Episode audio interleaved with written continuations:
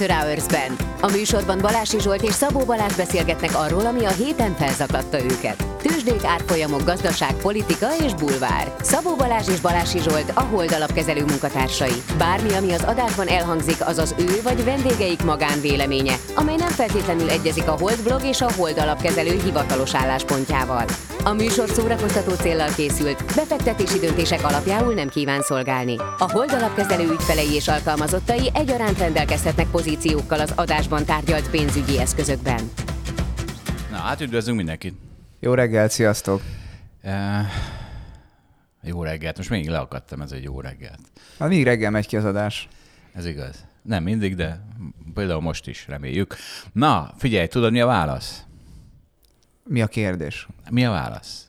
Hát nem tudom, ha nem tudom, mi a kérdés. Hát egyrészt tudhatnád, hogy 42, de hogyha nem, a the answer is transaction costs. A tranzakciós költségek a válasz. Ezt Michael Munger indított egy podcastet ezzel a címmel. És ő az, aki, aki a az engedélyment, aki azt mondta, hogy hát a, a legnagyobb megoldás a világban a gazdasági problémákra az az engedélymentes társadalom lenne, akkor aztán értelem minden megoldódna. Engedélymentes Hát, hogy ne, nem kerek engedélyek. Hát érted, de ő az, aki azt csinálja, hogy, aki azt a podcastet csinálja, hogy a... Ja, hogy a piros lámpa Amerikában Így. a jobbra kanyarnál, ami nincs, van. és Európában mi van a, meg hogy a, a, a válasz a tranzakciós költség, tehát az, hogy minden problémát a tranzakciós költségekben lát, meg nem problémát is nyilván, de egy csomó problémát. Szóval, hogy ma is azt hittem, hogy majd nem tudom, hogy fölkonferálom, mert tudod, miért fölkonferálni? Ez a, ez a címe, hogy The Answer is Transaction Cost, ennek a podcastnek, Spotify-on akárhol meg lehet nézni. És ha most kíváncsi vagyok, hogy be tudjuk-e rakni a top, nem tudom hány, a leghallgatottabb magyar podcast közé. Ezt nem fogjuk tudni berakni. De ez nem igaz. Például ugye a gazdaság rovatban. Nem, nem a teljesben, hanem a gazdaság rovatban. Jó, akkor most elmondtuk, hogy ez egy nagyon jó podcast, szerintem. Mindjárt belőle idézek is belőle, hogy mennyire uh-huh. jó. De elmondok egy viccet az első epizódjából ebből a izéből, óriási vicc. Van három, van három barát. Az egyik pap, a másik pszichológus, a harmadik közgazdász. És golfozni is szoktak minden hétfőn. Egyik golfnál golfoznak, és a, elindulnak, és a harmadik lyuknál utolérnek egy társaságot, akik borzalmasan lassúak. Folyton a erdőbe ütik a labdát, folyton a mély fűből kell kiszedniük a labdát, nagyon rosszul golfoznak, borzalmasan lassan, egyre idegesebben mennek mögöttük, majd a nyolcadik lyuknál úgy döntenek, hogy ebből elég, és dühükben el, el, elkövetik a legnagyobb taplóságot, meg szabálytalanságot a golfpályán, hogy elkezdenek a fejük fölött ütni. Amitől persze az előző társaság berosál, lefekszik a földre, fogják a fejüket, mert a fülük mellett suhan el a golflabda, rohan oda a, a pályabíró, hogy Uraim, uraim, mit csinálnak? Gentlemen. Mit csinálnak? Hát azok az előttük lévő csoport, azok vakok. És akkor összeomlik a pap, hogy hogy hát ezt nem hiszem el. Hát én arra, én a megbékérésről, az elfogadásról, a türelemről prédikálok mindenkinek, és itt szegény, szegény elesetteket meg terrorizálom, a pszichiáter is kiborul, hogy hát én az, abban segítek embereknek, hogy együttműködjenek a társadalommal, és, hogy, és, és ezt művelem. A közgazdás is magába száll, felnéz az égre, és azt mondja, ez tényleg szörnyű. Ezeknek az embereknek éjjel kéne játszaniuk. Hát, ez, én nem leestem, én nem szektem vicceket. Jó, jó. De ettől, le, nem, ettől leestem a bicikliről. Jó. És tudod, mi a válasz? Mi a kérdés is? Hát mi a, a tranzakciós költség? Miért nem játszanak éjjel? A tranzakciós költségek, mert ki tudja megszervezni azt, hogy az a néhány vak, aki most nyilván hipotetikus, aki golfozni akarna, az éjjel tudjon golfozni. A válasz tranzakciós költségek. Na, nagyon jó. jó Elvé, figyelj, föltettem ezt múlt héten ezt a kérdést, hogy akkor két, Dani, Dani is adás után, hogy akkor 2024-ben mibe kell fektetni. Hát tudod, mi a legnépszerűbb válasz? Na hát ez már ismerősebb kérdés. Miben kell fektetni 24-ben? Hát erre tudunk válaszolni. Válasz tranzakciós költség. Na, de tudod, mi volt a legnépszerűbb válasz? Nem, nem, nem néztem. 32 százalék az arra trikket, hogy S&P 500 long forever. Jaj, jaj, jaj. Na, kérjük, ezeket a válaszolókat kapcsolják ki a rádiókészülékeket, jó? ez, nem nekik szól ez a műsor. Kihagytam egyébként a felsorolást. túl sokszor gondoltuk, hogy jaj, jaj, jaj, nem ez lesz a legjobb befektetés, aztán mégis ez lett. Tavaly már nem ez lett a legjobb befektetés. Hát, Meg már hát azért előtte lévő évben Sajnos tavaly azért Hát tavaly nem lett olyan Hát jó. a Nasdaq Relatíve. nagyon jó lett, a Bitcoin, tehát hogy érted, tehát hogy ahogy mész megint a technológia Hát S&P 500-ot mondtál, nem? S&P 500. Az S&P 500 ment 20%-ot dollárban, ami általában olyan nagyon jó, de tavaly évben nem volt annyira jó a többi tőzsdéhez képest, és előtte sem volt annyira Csak jó. 20 ment? Akkor, akkor, akkor szevasztok. 21-ben volt nagy szám az S&P. jó, a világ, tudom, hogy volt már, amikor nagy szám volt, de hogy... Meg, meg, meg 19, meg 18, meg nem, Tudom, egyébként hogy 18-ban nem volt nagy szám, 19-ben nagy szám volt, 17-ben is nagy szám volt. Ah, azt hittem, hogy tavaly nagyobb Ugye, szám á, volt. úgy, az átlagos hozama is jó volt. Akkor szevasztok, szevasztok, huszárok, le vagytok nyomva. Ú, most be sem mondom. Na majd, ha alap jobban teljesít 5 éves távon, mint az S&P, akkor, akkor 5 lehet éves távon? Jó. Most ebben nem megyünk bele. Egyébként rendes tőled, mert nem raktam. Nincs a fejlő, nem raktam be a felsorolásba a beat alapot. A Yuan, Yenlongot raktam be, ez 16%-ot kapott. A Yuan short csak 4,5%-ot kapott. Na most ezzel az adással ezt megváltoztatjuk, mert majd utánunk jön Laci, és akkor Lacival hárman szapuljuk a... És akkor mindenki Yuan short Mindenki Yuan shortba tódul. Aztán US kötvénylong 10%, forint short, az népszerű, az a, legnép, az a második legnépszerűbb, 22%, és még a magyar ingatlan a biztos 15% az is. Na, ezek Akkor az amerikai részvény imádat utána a forint utálat következik a hallgatóink körében. igen, de hát lehet, hogy csak okosan 3.80-an utálják, de majd 4.20 meg szeretik. És akkor a lehet, legnagyobb hedge fund menedzsereket csináltuk a hallgatókból. Na, e- egyébként, na jó, mindegy, ezt kihagyjuk. Na figyelj, van egy, van egy csávó, mindig megkérdezi minden YouTube videónk alatt, hogy most már akkor válaszolj rá, légy szíves. Vizer mikor megy csődbe? Ez nem soha. Ami nem igaz, minden vállalat csőd megy egyszer. Ez se igaz? A végtelenben. Ja, értem. Ha világi csődbe megy. Ez- A, a nap elnyeli. Szerintem minden vállalat egyszer csődbe megy. Vagy nem, a nem tudom. legkésőbb, amikor a nap elnyeli. Na igen. Igen, igen, igen. Ö, szerintem a Vizer nem fog csődbe menni. Tehát a Vizer az kénytelen volt hiteleket felvenni, mert hogy finanszíroznia kellett a működését a Covid nehéz évei alatt, és az utána lévő időszak is sokkal nehezebb, mint azok a nagyon jó évek, amiket megszokhattunk a 2010-19 között. De én azt gondolom, hogy attól, mert télen egyébként most csinál negatív profitot, most már egész évet tekintve pozitív profitot csinál. Én azt gondolom, hogy a finanszírozási kérdések azok oldottak, tehát, hogy nem most van a legnagyobb helyzet, most refinanszírozni kell majd hiteleit, szerintem ez működni fog. És én azt látom, hogy a, tehát a Vizernek ugye nagyon agresszív a stratégiája, nagyon előre menekült, amiben, aminek van egy csomó kockázata, tehát az simán lehet, hogy ez a növekedés, ez ekkora növekedéssel, azok a jó profitok, amiket 100 repülőgéppel meg lehetett csinálni, azt nem lehet megcsinálni 200 repülőgéppel, meg lehet, hogy meg lehetett csinálni egyik piacon, azt nem lehet megcsinálni akkor, hogyha egy új piacra lép. Ugye itt az ázsiai terjeszkedésére gondolok Nem, elsősorban. rövid távon nem lett. Mert az hosszú távon meg kell, hogy tud csinálni. Nem biztos, mert most mondok valamit, hogy most mondok valamit, nem pont jó piacot fogok mondani, csak hogy értsék, hogy mondjuk Olaszországban a vizer repül, akkor lehet, hogy azon tud jó profitot csinálni, talán azon szerintem pont nem tud, de most mindegy, és elrepül, nem tudom, Szaudarábiába, és azon meg nem tud olyan jó profitot Hát csinálni. de most fajlagos profit, de faj, a marginja hát átlagosról beszélek, igen. Az átlagos profitról, nem a szumma profitról. Igen, de most ezt én nem tudom megmondani, mert nem tudom megmondani, hogy a vizernek mely. Hát ugye onnan lehet megmondani egy kívülről, hogy most látod, hogy hol versenyez a Ryanair, még Olaszországban szerintem pont nekem úgy tűnik, hogy versenyez, de most nem tudom megmondani, hogy melyik út, meg melyik város profitábilis, melyik nem, mert nyilván ismerni kéne, hogy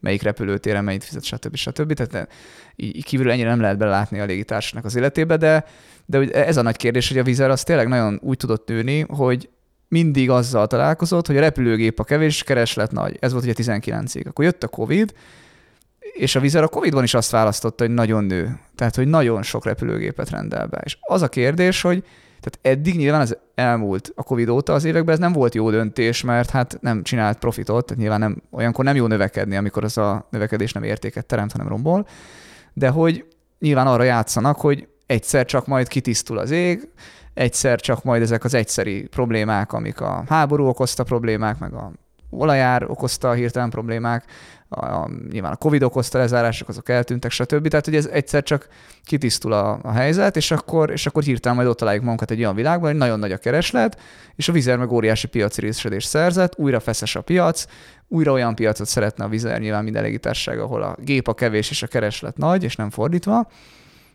És nem a költségek vitték fel egyébként az árakat, hanem a kereslet viszi fel az árakat. Ö, itt most biztosan nem tartunk ebben a pillanatban, tehát mindig jött valami egyedinek tűnő hatás, ami elrontotta a légitársaságnak a... Mindig úgy tűnt, hogy most már még, még, még baj van, de már mindjárt jó lesz, sose lett jó. Ö, én azt gondolom, hogy nagyobb esélye lesz jó, mint rossz, tehát a vizer kockáztat. Egyébként itt most csőd, nem csődbe megy a vizer, ha baja lesz, hanem, újra, hanem tőkét kell emelni, nem újra, hanem először, de akkor tőkét kell emelni. Magyarul akkor lemegy a részvény. Akkor lemegy a részvény, és veszít az upside is, de ez a kockázat. De én egyébként arra fogadok, hogy ez nem szükséges, tehát ne, szerintem ez nem fog megtörténni. Nyilván most jönne még egy Covid, akkor megtörténik. Tehát, hogy Hát meg ugye a probléma az a refinanszírozás, tehát azért jóval magasabb kamatokon kell majd igen, ami, ami beleharap a jövőbeli profitjába. Tehát ez elrontja az is egy kicsit ezt a, hogy majd ha kitisztul a kép, akkor majd újra minden rózsás lesz. Ha most nem, ha most drágán finanszírozza magát, ez nyilván ront a profitokon. Na, tehát azt akarom mondani, hogy szerintem a vizet egy nagyon kockázatos befektetés olyan szempontból, hogy van relatíven nagy esély annak, hogy tőkemelés kell, de szerintem van egy jóval nagyobb esélye, most nem tudnak tippelni, szerintem mondjuk legalább 80% esély annak, hogy nem kell tőkemelés, 20% mondjuk, hogy tőkemelés kell, de abban a 80%-os szenárióban a vizer az jóval többet tud szerintem érni. Én a vizert jó befektetésnek tartom összességében. Az biztos, hogy ők mindig, mindenkor az agresszív növekedést választották, és ez, ez volt egy időszak, amikor jó volt, most az utóbbi időben rossz volt, én szerintem lesz még időszak, amikor jó lesz, és akkor lehet vele nagyot keresni. Ö, inkább ennek adok nagy valószínűséget.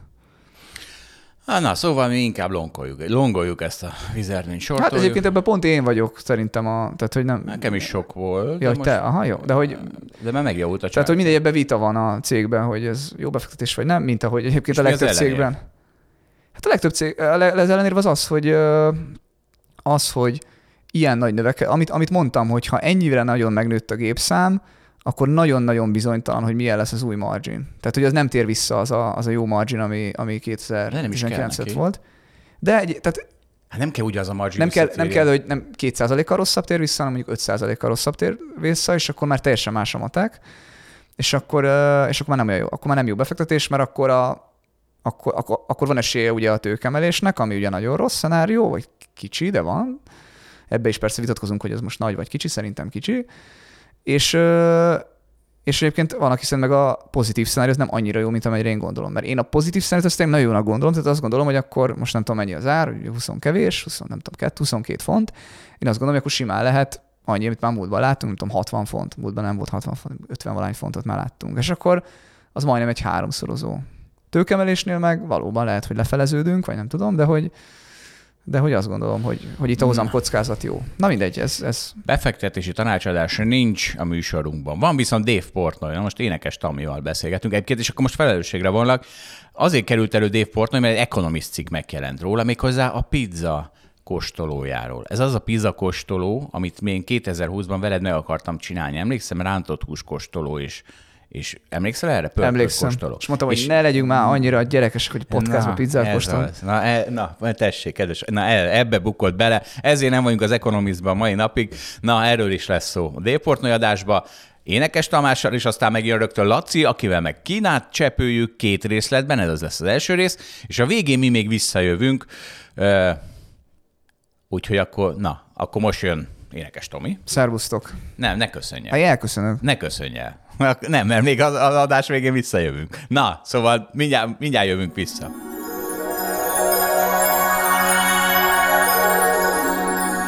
Na hát akkor üdvözöljük a stúdióban énekes Tamás, junior privátbankárunkat. Sziasztok, köszöntöm a hallgatókat. Tamás azzal került be, hogy megtalálta Dave Portnoy-t újra. 2020-ban sokat beszéltünk Dave Portnoyról, ugye akkor, akkor, a, akkor ment az idióta trading, és a, a Dave Portnoy egy ilyen sportfogadó csávó volt, uh-huh. Mm, abból csinál óriási vállalkozásokat, hogy közösen sportfogad, meg tippet ad, meg, meg szórakoztat, uh-huh. és, és ugye 2020-ban leállt a sportesemények, és az idióták ájött, átjöttek a tőzsdére, és föl is volt háborodva minden, minden rendes hedge fund menedzser. Rájöttek, hogy a sportfogadás meg a, meg a tőzsde igazából ugyanaz. Tehát, hogy lehet tippelni, aztán majd valami történik, és akkor Jó, pénzt az, lehet az keresni, ügy, meg bukni. ügyfeleidnek ne ezt mondta. Figyelj oda. És, na és, és ugye még az is bosszantó volt, hogy nyertek is, mert hát ny- nyilván, tehát amíg az idióta trading megy, addig az idióták nyernek. Aztán, aztán és a Dayportnő volt egy ilyen ikonjuk, a, a Igen, Diamond Hand, a, izé, megvettem, mindenkinél okosabb vagyok, a hülye beszélőfejek, akik Igen. a stúdióban mondják, hogy ennek rossz vége lesz. Én jobban tudom. Majd 2021-ben, egyébként még egész időben elkezdett bukni. Hát ugye az elején bullpiacon mindenki zseninek számít. Igen? Tehát ő is ugye elkezdte, csinált pénzt, rájött, vagy az mondta a követőjének, hogy hát ez, bárki tud itt pénzt csinálni, mennyire király vagyok, és akkor utána igen, elkezdett a meme trédek is elkezdtek a másik irányba menni, és akkor ő is elkezdett szépen bukni, és már nem olyan vidám streameket csinált ugye a továbbiakban. De időben kiszállt. Viszont ezért gyűlölték, tehát mm. azt mondta, hogy gyerekek, mennyit bukjak én még ezeken a szarokon, mm. és kiszáll valószínűleg időben, nem tudom, hogy összességében végül nyert vagy nem, valószínűleg nyert, mm. mert még elég korán kiszállt, még 2021 első felében, és akkor most itt bejátszok egy perc sportot, mert a Spotify-on van egy ilyen reklám, egy mm. perc, nem tudom, ismered. Te, nem ismerem. Én, én, se, én szerintem azt, azt, csak én ismerem, én azt hiszem. Na most ezt bejátszom, mert 2020-ban Portnoy bekerült a reklám egy mondatunkba, most azt itt bejátszuk egyik nagy tanulság számára a tőzsdén, hogy a részvények csak fölmennek. Hát azért itt Holc egy kicsit meg, megingatta, mert hát azt mondta neki, hogy hát figyelj, a részvények nem csak fölmennek, az indexekre ez talán igaz, de hát egy csomó részvény csődbe megy például. És akkor azt mondta, hogy jó, jó, azok a, de azok a részvények, amikre én azt mondom, hogy csak fölmennek, azok tényleg csak fölmennek. Jó, az 5 dollár alatti részvényekben van kockázat, de az Amazonban abban nincs, meg a Shopify-ban, ez a kettő maradt meg bennem. Van ezekben kockázat, Balázs? Van. nem, mert csak fölmennek, hát nem érted a tőzsdézés lényegét. És tessék, egy másik tanulság Déportnőtől. Nem érti azokat a beszélő fejeket, ez te vagy Balázs, akik esést várnak. Hát, hát, hát ki akarja, hogy essenek a részvények? Hiszen... esés volt, hát már fél éve óriási emelkedést várnak. Az Amazonban meg a Shopify-ban esést vársz, amilyen szemét ja, vagy. Ez nem igaz, Amazonban se várok esést. A Zoomba várok esést, meg a Tesla-ba várok esést, meg az apple Na, megérkeztünk, tessék, meg csak Én kiszedtem belőled a... Miben várok esést, és miben nem. Csak kiszedtem belőled a beszélő fejet.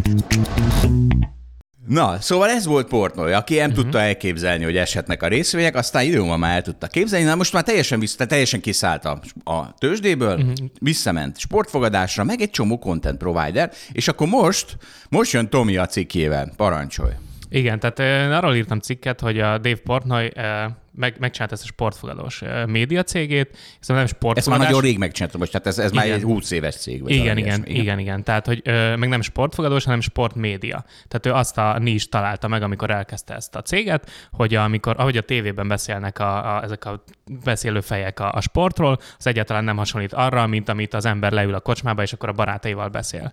És akkor ezért a Barstool Sports nevű céget megalapította, ami ugye bárszék, ugye angolul, tehát hogyha ülsz a bárszéken, és ahogy beszélsz haveroddal, úgy akar ő is kontentet adni a, az embereknek. Hold After Hours is ilyen a többi izéhez képest. Á, úgy igen, igen, hasonló. Ah, és, tehát, Haverom Portnoy. A magyar Dave Portnoy vagy Zsolt igazából. és és ez, ez nagyon jól ment neki. Először ugye papír alapon, még az internet előtt alapította ő ezt a céget, és nagyon hamar rájött, vagy megtalált, hogy az internet milyen jó csatorna igazából ahhoz, hogy minél szélesebb kör számára eljutassa ezt az újságot. Annyira, és annyira papír alapú volt, hogy az elején osztogatta az új. Tehát ja, az, mint az a metrós a... újság, igen, Pont. állt az, az aluljáróba és osztogatta. Igen, igen, igen, köszi. És, és akkor nagyon jól kezelte az átmenetet az internetre, és ő volt igazából az első olyan ilyen hát antipolkorrekt, meg, meg olyan újság, amit nagyon szívesen olvasnak az emberek az, az interneten. És akkor ezzel óriási célközönséget ért el. És akkor tehát múlt az idő, kiegészült podcastokkal, mindenféle kicsit szélesítette a tevékenységet, de mindig megmaradt ez a fókusz, hogy sportról, közéletről akar beszélni, és közérthető nyelven, és, és káromkodva, és, és, és úgy, ahogy beszélnél a haveroddal. 2020-ig. 2020-ig, igen amikor is kötött egy dealt a Penn Entertainment-tel, ami egy olyan cég, aki sportfogadási licenszekkel rendelkezik Amerikában, akinek pedig ugye igazából változó költsége nincsen, tehát ő minél többen játszanak az ő honlapján, vagy az ő játékával, akkor annál több pénzt tud csinálni. Tehát neki igazából közönségre volt szüksége. És mi a, legjobb sportfogadós közönség? Nyilván azok, akik nagyon szeretik a sportot, és, és követik, és olvasnak róla. Tehát kötöttek egy díjat, hogy a Penn Entertainment felvásárolja ezt az újságot, ezt a Barstool Sportsot, megveszi kvázi magának ezt az óriási közönséget, és abban reménykedik, hogy minél többen ebből az olvasói közönségből majd elkezdenek sportfogadni az ő oldalán. Mert hogy Portnoy is tolja tovább az tehát onnantól kezdve Portnoy az ő szekerüket tolja. Tehát nem Így az, van, hogy Portnoy igen. nélkül veszték meg, hanem ugye azért itt Portnoy a, a, a fő. Az arc, a, igen, a, igen. Ő, ő a fő megmondó ember, ő a, a, a Hold After Hours Zsoltja. Hát meg hát, nélkül nem működik. Tehát érted, ez nem úgy van, hogy akkor valaki más is beül és úgy beszélget, mintha bár, bárszék Igen, lenne, igen, hanem, na igen, jó. Igen, ugye van sok bloggerük, meg újságírójuk, de mégis ő az, aki az egésznek a, a hangulatát, meg a, meg a flowját megadja az egész cégnek. És akkor Igen, nagyon jól időzített porno egyébként, amikor kötötték ezt. Kb. 500 millió dolláros dílt kötöttek, pont a Covid előtt, és ki is fizették az egyharmadát neki ennek az 500 milliós dílnek, majd jött a Covid, és az összes sport ugye abba maradt, és a, és a sportújságnak is igazából így a jelentősége, meg az egész ilyen jelentősége megkérdőjeleződött, hogy basszus, most vettük meg ezt, és nincsenek sportok, nem tudunk miről beszélni. És a Penn Entertainment úgy nézett ki, hogy egy kicsit megszívta ezt a dílt, a Portna ugye átlovagolt, vagy átment a tőzsdére, tehát ő a saját márkáját tudta tovább vinni, meg tovább építeni, ö, de aztán ugye visszajöttek a sportok, és igazából úgy egy nagyon jó dílt kötött a, a PEN, mert, mert rengeteg felhasználót kapott a, ezzel, a, ezzel a Barstool Tehát végül volt benne egy ilyen V Hát, alakú hát, mint recesszió. a- mint a mint, mint, mint, mint pontosan, bárhol. Mint bár, mert nem kellett volna beszarni 2020-tól, na igen. Igen. És akkor a, tehát ez is még Covid előtt volt, tehát, vagy egy Covid idejében, és akkor mi az, ami az aktualitását adja ennek az egésznek, miért beszélünk róla? Azért, mert ö, 2023 ö, végén a Disney becsöngetett, hogy meg szeretné venni a Penn Entertainmentet. Ö, mi köze van a Disneynek a sportfogadáshoz. Ugye van ez az ESPN Sport nevű ö, a csatorna, vagy a cég, amit gondolom sokan ismernek a hallgatók közül, ez a legnagyobb amerikai ilyen sportcsatorna. De az Disney nyilván, nem? És, és igen, annak a fő tulajdonosa a Disney. És akkor ö, ugye a, a kábel TV is ö, már ugye az internet miatt eléggé ö, döcögös, és nem túl jó lábakon áll, nem túl stabil lábakon áll. Ezért ők is új re- revenue vagy árbevétel forrás után kerestek, és úgy volt, hogy akkor a sport, sportfogadás. És akkor a Disney belép erre a sportfogadás ö, ö, piacra, ö, nem úgy, hogy alapít egy újat, hanem megveszi ezt a Penn Entertainment, tehát, mert ö, ugye itt Amerikában ezek, ezeknek a licenszeknek van igazán értékük. Tehát, hogy aki valamelyik államban megkapja ezt a licenszet, annak a sportfogadós licenszet, annak abszolút nagy értéke van, és nulláról elkezdeni egy ilyet, még a Disney lobby erejével is, azért az egy, egy melós, meg, meg egy hosszú munka lett volna. Úgy gondoltak, hogy ezzel a felvásárlással ők gyorsabban tudnak belépni erre a piacra. Na, de hát az Igen. nincs itt vége a sztorinak. Én nincsen, igen. Hogy Erre én nem szólok. Disney vásárol, tehát ugye nagy cégek vásárolnak, aztán jó, megszopják. Pláne, ha piszik. Pláne a pc így van, mert ugye a, a Disney, ugye tudjuk, hogy rengeteg média cége van, és ő a így a, a, pontosan a PC kultúrának a, a, az élharcosa, és, és igazából nagyon abba az irányba van, míg a Barstool Sports ennek pontosan az ellentéte. Hold after hours. Pontosan, igen. Ezért a, a Disney azt mondta a Penn Entertainmentnek, hogy figyú, mi szeretnénk titeket megvásárolni rengeteg pénzért, viszont amíg egy ilyen média céghez kötöttök, addig mi nem tudunk, nem is akarunk veletek egy, egy percig se együttműködni, ezért nagyon gyorsan le kell vágjátok ezt a, ezt, a, ezt a céget így a cégcsoportból, és el kell tüntessétek, mielőtt végigmegy a deal. Ugye Dave Portnoy egy kicsit úgy kell elképzelni, mint egy Elon Muskot. Tehát ugye, ahogy Elon Musk is neki megy mindennek, tehát ilyen Trump hívő, bolond, úgy kicsit az is. Tehát, A, a Fox News-ba szokott menni, ugye a republikánus hí- hírcsatorna szokta meghívni, de igazából csak azért, mert ne, nem, nem azt mondanám, hogy trumpista, hanem inkább ő ilyen a szólásszabadság. most kiről beszélsz, az Elon Muskról vagy a Dave Portnoyról? E, Egyikről, vagy szerintem egyik sem, Mindkettőről. igen. De, de még, még a Portnoyra. De igen. Portnoynak még ráadásul ilyen, ilyen molesztált lányokat, vagy szóval valami ilyen Hát, izéje is volt. igen, tehát, hogy, tehát volt igen. még egy-két olyan, amit már nem csak a PC, PC Jó, neveli ki a igen, igen, biztosítéket. de, hogy, igen? de hogy azt mondanám, hogy nem, nem a trumpista dolgai miatt ö, szereti őt a jobb oldal, hanem azért, mert, mint az amerikai jobb oldal, hanem azért, mert a szólásszabadságnak a híve, és ugye hát az egész újság arról, hogy ő kimondja, amit gondol, káromkodik, és, és beszól a sportoknak, akik mondjuk rosszul végezték a dolgokat, és, és ezért így a, a, a, a republikánusok meghívják műsorokba, meg ők beszéltetik, és ezért a másik oldal meg ugye az hiszi, hogy na hát, hogyha ez bemegy egy ilyen műsorba, akkor biztos tudja az összes dolgot, amit én utálok, azt ő szereti, és ezért kicsit csavazzák ugye a Portnoyt. Ö, És akkor ugye a Disney kicsit visszatérve a sztorira, a Disney azt mondta, hogy be akarjuk venni a Penn Entertainmentet, de a Barstool Sports az... De Portnoyt nem akarjuk Portnoy nem akarjuk, így van, ő, ő neki mennie kell. És akkor Portnoy pedig nem tudjuk, hogy hogyan, kötött egy olyan dílt a Penn entertainment hogy egy dollárért visszavásárolhatta a saját cégét, amit alig pár évvel ezelőtt 500 millió dollárért adott el nekik. És ezt állítólag azért csinálták, meg a, a PEN azért ment bele, mert hogy ö, igazából senki nem tudta volna elvezetni ezt a Barstool Sports-ot. Tehát a Portnoy tényleg annyira ikonikus figurája ennek az egésznek, meg a, meg a vezeti a, a, a munkavállalókat, meg a morált adja, meg mindent, hogy nélküle kvázi szétesett volna ez a cég, és azért, hogy megmaradjon ezeknek az embereknek a munkája, meg az egész cég, ezért belementek abba, hogy egy dollárért most visszakapja a Portnoy, Viszont, hogyha bármikor értékesíteni akarja a részesedését a cégben, akkor 50%-a ennek a pénznek a, a Penn Entertainmenté lesz. Tehát ez a kvázi a, a deal ebben az egészben, hogy kvázi az 50%-át kapta csak meg. Ez nem hogy olyan rossz deal azért. Nem olyan rossz deal, meg a, Ez, ez, ez, tehát hogy a Penn Entertainmentnek is így most így rövid távon rossznak tűnik, de Hát akkor szívás, hogyha itt fog meghalni. Igen, és egy, egyelőre ezt mondta a Portnoy, hogy a halott kezei közül fogják csak kikaparni azokat a pásztorrészményeket.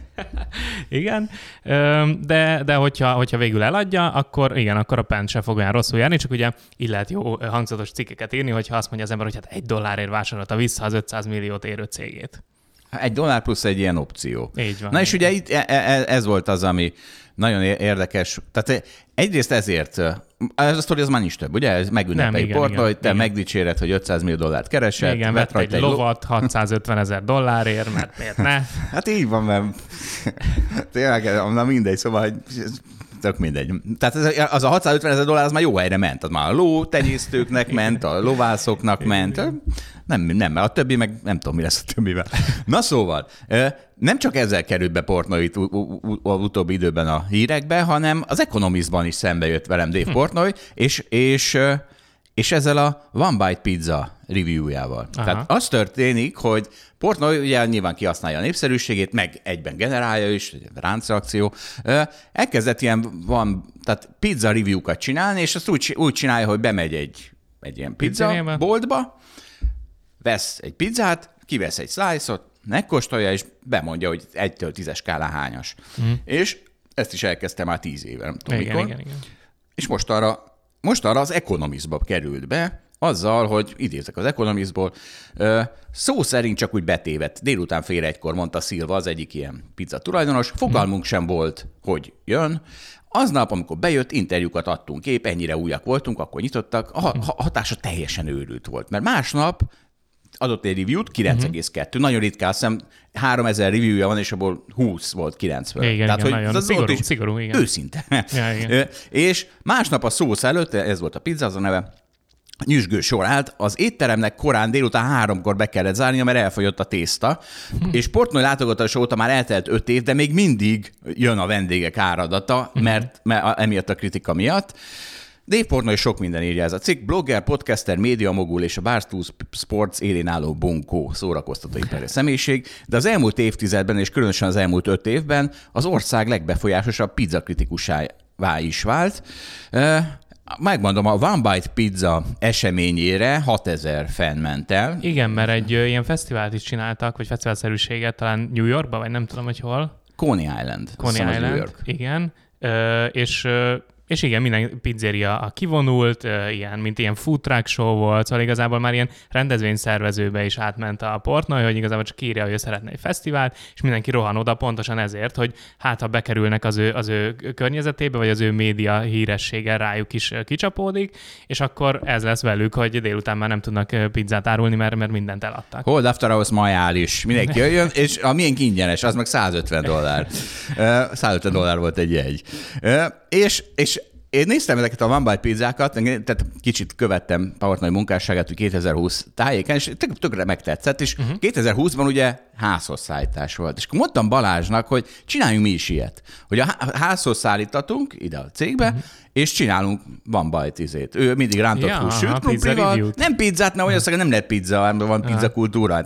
Ott, ott tényleg ott minden egyes pizzázó ott New Yorkban, meg az Egyesült Államokban az egy külön pizza ízélmény, de hát itt most, itt, itt házasszállítás lehet. Tehát itt sok, uh-huh. ugye 2020-ban azok nagyon elterjedtek, uh-huh. és akkor ő mindig rántott húst teszik krumplival, én meg pörköltet nokedlével, és akkor, és akkor ez lett volna.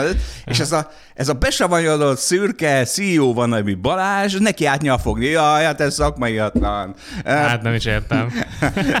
csak őszintének kell lenni, a többi az lófasz, a többi az jön magától, és tessék, Portnoy, hogy befutott ezzel. És mi, hogyha te is megkóstolsz valami pörköltet, és utána azóta mindenki azt fogja venni, és Hát te de nem, már, hol- nem fogsz már, tudni te már rendelni. az Economistban lennénk, már az Economistban tarthatnánk, ha Balázs 2020-ban nem, nem c- Aztán panaszkodna, hogy két óra, mire kijön a, a pörkölt, de mindenki azt rendel ebédre. Na, és Port, tessék, itt van egy zárómondat az Economistól, még ha Portnoy úr, mint az amerikai kultúra általában nem is kellően illendő, jó útmutató egy nagyszerű pizzához. Na, tessék, hol, hol tarthatnánk már, hogyha Balázs nem lenne ilyen töketlen? Egy-két gondolatot még hozzátettek itt Portnoyhoz, mielőtt lezárnánk teljesen, hogy a, ez is az egyik arca, hogy amikor review egy pizzát, és azt mondja, hogy 9-es, akkor mindenki oda csődül. Viszont volt egy olyan, pont nemrég láttam egy videót róla, hogy bement ugyanígy egy pizzériába, hogy nem szólt előre, oda megy, és, és az a, a owner, vagy ki ez a tulajdonos, valószínűleg a kultúrahart másik oldalán volt, mint Portnoy, ezért ő konkrétan kizavarta a, a pizzériából, és hát észrevette, hogy kiáll, és akkor elkezdi enni, és valami 6 egész valamit adott rá. Nem a 6 egész miatt dühödött be? Egyébként a 6 egész valami, az nem, nem is hallott, rossz. azt nem is Nem? hallotta annyira, mert, mert csak, hogy ott vették fel őt, és akkor hogy nézelődött ki, és akkor kijött, és mondta, hogy takarodj innen, hát az én pizzámat te ne akard reviewolni, az ország leghíresebb pizza reviewere, és akkor ott a Portnoy egyből visszaszólt neki, meg ott elkezdtek szépen beszélgetni, és akkor tehát van egy ilyen oldala is a, a Portnoynak, hogy nem szereti, hogyha beszólnak neki, és, és, és valószínűleg az, az a pizzériázót a pornoi hívők nagy ívben elkerülik azóta, szóval egy rossz döntés hozott valószínűleg ez a... De lehet, hogy meg a izé, cancel culture-t meg beszívta, és akkor Hát igen, minden, igen. minden, de azok még nem Igen, nézik igen. a preview. Tehát, Á, nehéz, nehéz, igen. Ú, de nehéz, nehéz. Botaldozunk a PC-ben, igen. Igen, a másik pedig, hogy a kicsi jót is mondjunk még Portnoyról, hogy a, a Covid alatt, ugye mondtam, hogy a, a- az első részét a, a- a cég eladásának az első ö, adagpénzt az Covid előtt megkapta, és amikor jött a Covid, és, és a csomó üzlet bezárt, ugye főleg éttermek, meg ugye a One Bite Pizza miatt ugye nagyon szereti az éttermeket, meg sok ilyen kis családi étteremmel foglalkozik, ezért csinált egy ilyen ö, charity vagy nem is, tehát ilyen a- adomány, elkezdett adományozni olyan cégeknek, akik jelentkeztek hozzá videóval, és elmondták, hogy milyen mértékben károsította meg őket a, COVID és a lezárások, mert ő Hát, hogy COVID, milyen bajban vannak. így van, ugye a COVID, Covid-nak is, vagy a Covid debate-nek is azon az oldalán állt, hogy nem kellnek a lezárások, mindenki menjen csinálni, amit akar, és akkor az öregek meg várjanak És ez nem olyan abszurd, ez csak ez, tehát ilyen idióta ország, tehát Igen. svédek ezt csinálták. Igen, tehát egy igen. egész Svédország, ami egy baloldali fellegvár, ezt csinálta, hogy Így nem kell lezárni semmit, mindenki vigyázzon magára, és kész. Igen, és, és megsegítette ezeket a, a cégeket, és ezzel is nagyon nagy pozitív, hát média visszhangot is kapott, meg igazából jót is cselekedett azzal, hogy ezt a, eladta ezt a nagyon sikeres média céget ennek a szerencsejáték cégnek, ebből ugye visszaadott a, a közösségnek, meg, a, meg az ő követőinek azzal, hogy ezeket a kis vállalkozásokat így életben tartotta. Na, mindjárt megtapsoljuk Dave Portnoy, mert ez kicsit erős lenne, de a pizza review-ja biztos, hogy nagyon jó. Na, köszönjük szépen, Tamás. Köszönöm szépen. Köszönjük Sziasztok. a figyelmet. Sziasztok.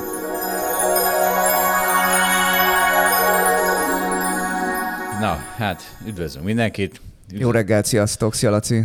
Sziasztok! Szervusz, Laci. Nem veszük fel videóra?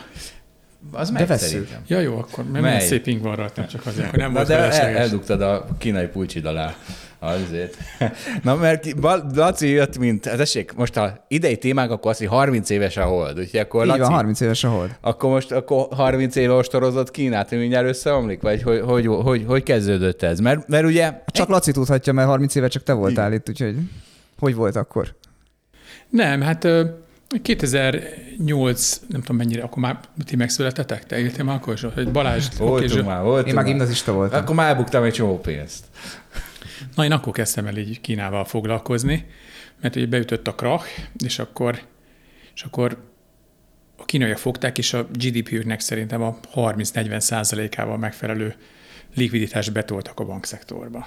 Tehát ez úgy képzeljétek el, mint hogyha mondjuk Magyarországon most lesz, nem tudom, 2024-ben mondjuk 80 ezer milliárd a GDP, mint hogyha mondjuk egy 35 ezer milliárd forintos költségvetési stimulust benyomnának a rendszerbe, és akkor mondtam, hú, basszus kulcs.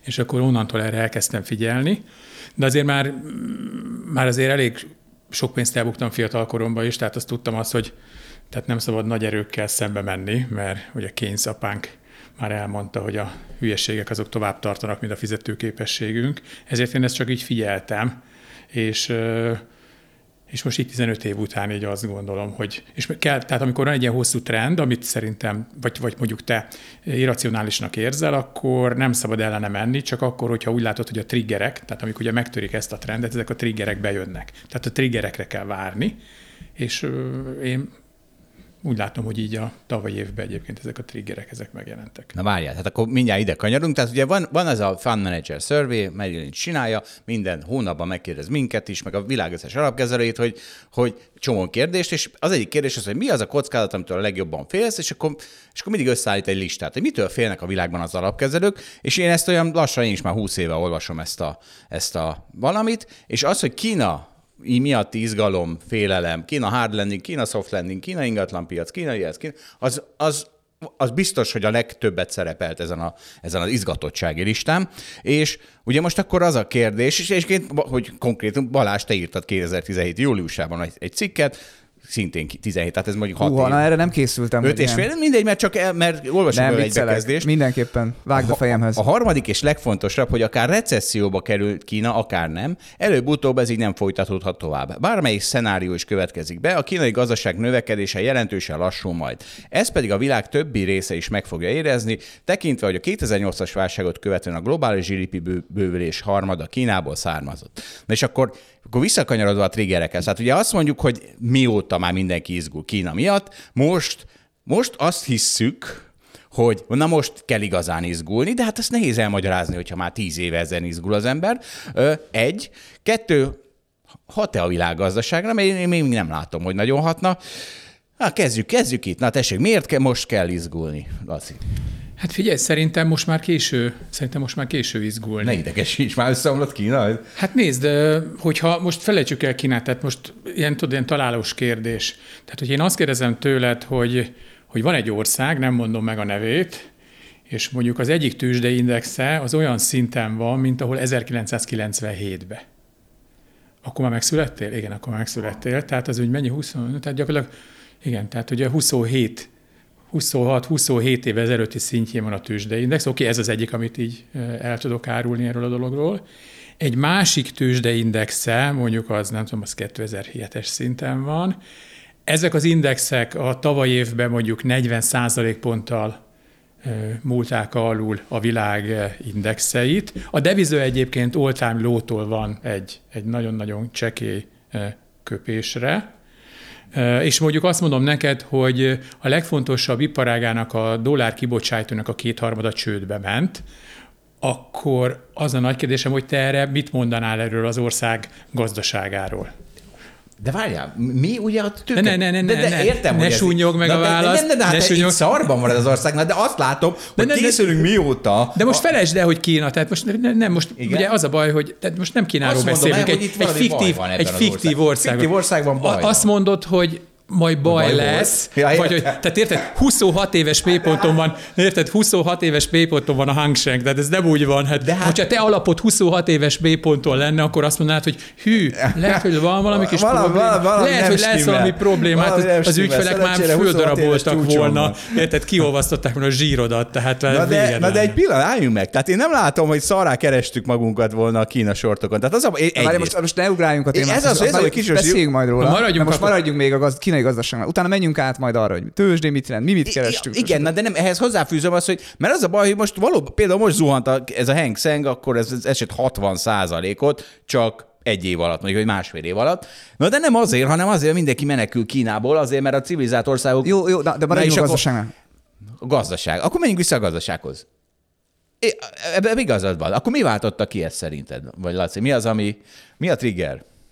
Na figyelj, tehát az egyik az, hogy tehát hála annak a sok pénznek, amit egyébként ilyen erős trendeknek a, uh, hogy mondjam, a sortolásával vagy longolásával uh, próbáltam megtörni, és azt elbuktam, az ugye engem már megakadályozott. Tehát azért 2008 már azért sokat tanultam, és azóta nem csinálok ilyet. Tehát én, én annak örülök, hogy van egy nagyon-nagyon irracionális és fenntartatlan folyamat, ami nekem kicsit így kapizsgálja a csörmet, és ezzel nem bukok egy fillért se. Tehát ez, én erre tökre büszke vagyok. És akkor tudod, nézem azt, hogy, hogy, hogy, hogy mikor érdemes ebbe az egész dologba beavatkozni, és azt gondolom, hogy, hogy, hogy, hogy most valamennyire előjöttek azok a problémák, hogy, hogy, hogy most itt az idő, és hogy, hogy mik ezek a triggerek, de hát ugye az a baj, hogy ez legalább 5 percet fog igényelni ez a válasz. Tehát nem, nem baj, nem baj. Most Kínára szálljuk ezt az adást. Uh-huh. Igen, ja, most mindenki kapaszkodjon, de azt nem tudjuk, hány, ad, hány részletbe adjuk le ezt az adást, attól függ, mennyi ideig cseppüljük az Onedin, Onedin család, nem? Körülbelül 18. Na mehet. 18 három órás rész. Jó, nagy ország Kína, tehát kell a 18. Ez így van.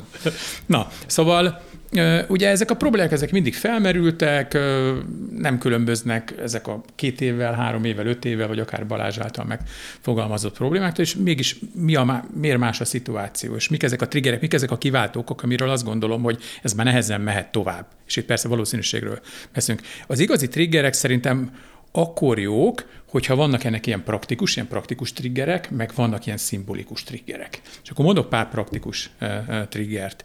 Tehát az első szerintem az, Ugye tudjátok, hogy ugye volt egy hatalmas egy eszközallokáció, elkötötte a világ összes lóvéját, kicsit furcsa eszközallokációval, tudod, kicsi korrupció, nagy párt, létrehoztak hatalmas kapacitásokat, de ez nem újdonság. Ami újdonság, hogy megjelent a defláció. Tehát szerintem ez az első és legfontosabb, hogy a tavalyi évben megjelent a, a defláció. Tehát ott nem infláció van, hanem az ellenkezője a defláció. Defláció. És pont akkor, amikor a világban éppen a mindenki majd, inflációról beszél. Tehát kifejtjük majd ezeket, tehát hogy nyilván ehhez tartozik egy csomó mondat, de tehát szerintem a második dolog az, hogy egyébként hogy lelassult a reál növekedés, mármint kínai szinten, meg az infláció is megszűnt, tehát defláció van, tehát szemben mondjuk egy 10 évvel ezelőtti 20%-os nominális GDP növekedéssel, ugye nominális az, amikor a reál növekedést megszorozzuk az inflációval, az mondjuk a 20%-ról lejött mondjuk négyre. Tehát az a régi trükk, hogy mindig kinő, tehát a szőnyeg alá söpörjük a problémákat, de aztán utána növünk marha nagyot, Ugye egyik a magyar gazdaságpolitika is ugye ezt próbálja most csinálni. Ennek a lehetőség most nagyon leszűkült, mert szembe egy 20%-os nominális GDP növekedés, most van négy, és lehet, hogy még ennyi se lesz. Érted? Tehát De ezt úgy kell elképzelni, csak kiegészítem a Lacit, hogy még 2010-es évek elején még lehet, hogy volt 11-12%-os rá GDP növekedés, meg volt egy 7-8%-os infláció, mondjuk így jött ki, és akkor ennek az évtizednek a végére, már én is, amikor írtam azt a cikkemet, most köszönöm 17-ben írtam, azt olvastad Zsolt, akkor lehetett ilyen, akkor az volt, hogy lejött 6%-ra, de az a rá GDP növekedés volt, és akkor még volt valamennyi infláció, akkor mondjuk lehet, hogy volt 10%-os nominál növekedés. Akkor most a Laci, amit mond, ugye az az, hogy most van mondjuk 0%-os infláció növekedés, mert ugye attól van félelem, hogy defláció, vagy 0,1%, meg van egy ilyen 4-5% körüli GDP növekedés, akkor ugye mondjuk legyen 4 meg 0, és akkor így jön ki most a 4%-os nominális növekedés Kínában. Igen, igen, igen. Tehát egy mondjuk a bankszektorban egy csomó nem fizető hitel, hogyha van egy gondolom, hogy három éven keresztül van egy 20%-os nominális vagy növekedés az 1,2-ször, 1,2-ször, 1,2, hát ez nem tudom, gondolom, hogy 70 százalék. Igen, és ha volt is egy probléma három évvel ezelőtt, hogy az a hitel nominálisan mondjuk nem olyan könnyen törleszthető, akkor, az leesett, akkor, az igen, akkor, akkor kö, könnyebb egy olyan gazdaságban majd ezzel foglalkozni, ahol ja, közben minden majdnem megduplázódott, most egyszerűsítsünk, akkor egy négy év alatt mondjuk megduplázódik a gazdaság, akkor, akkor sokkal könnyebb, mint amikor ez nem történik meg. Pontosan. Tehát, tehát ez, a, ez, a, ez a kezelési módja a problémának, ez, ez szerintem így megszűnt. Vagy hát tegyem ezt kézzelfoghatóval. Van 1 millió forint adósságom, és ha 100 ezer forint a jövedelmem, akkor az sok, de ha elkezd duplázódni a jövedelmem, és a GDP az a ország jövedelme valahol, akkor, akkor az 1 millió forint az két év múlva, az már nem, az már csak, mit tudom én, tehát hát már... persze, tehát most ha 1 millió jövedelem, egy 100 ezer az adósságot, akkor 10%-os jövedelem, jövedelem arányos adósságot van, ha meg 2 millió, akkor meg 5%-os jövedelem. Tehát leesett a felére az adósság rá. Tehát, Amikor csináltam volna bármit. Tehát persze, nem, nem az, hogy nem, és nem is azért, mert okosabb lettem, meg jobb, még ez se kell hozzá. Elég csak az, hogy nőnek a bérek, mert az egész országban nőnek Igen, és hogyha akkor egy kicsit előrehozom, és ezért veszélyes a defláció, ahol nagy az adósság, mert hogyha neked mondjuk van 100 bevételed és 100 adósságod, és defláció van, és csökkennek a bevételeid, lemegy 90, akkor ugye van egy 100%-os árbevétel arányos adósságod.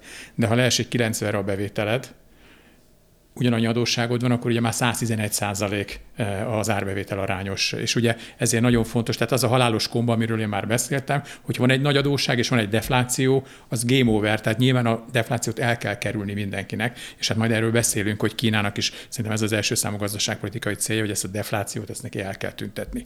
Na, eh, a harmadik eh, praktikus trigger, vagy kiváltó ok, ami ugye bizonyos változásokat katalizál, az, hogy elkezdett szétesni az ingatlanpiac. Mint a legnagyobb eszközosztály a befektetési oldalon, és a legnagyobb megtakarítási eszközosztály. Ugye a Kínálaknak a kínai megtakarításoknak a 60-65%-a ingatlanban van, egy zárt tőkepiacukban nem tudnak máshova fektetni.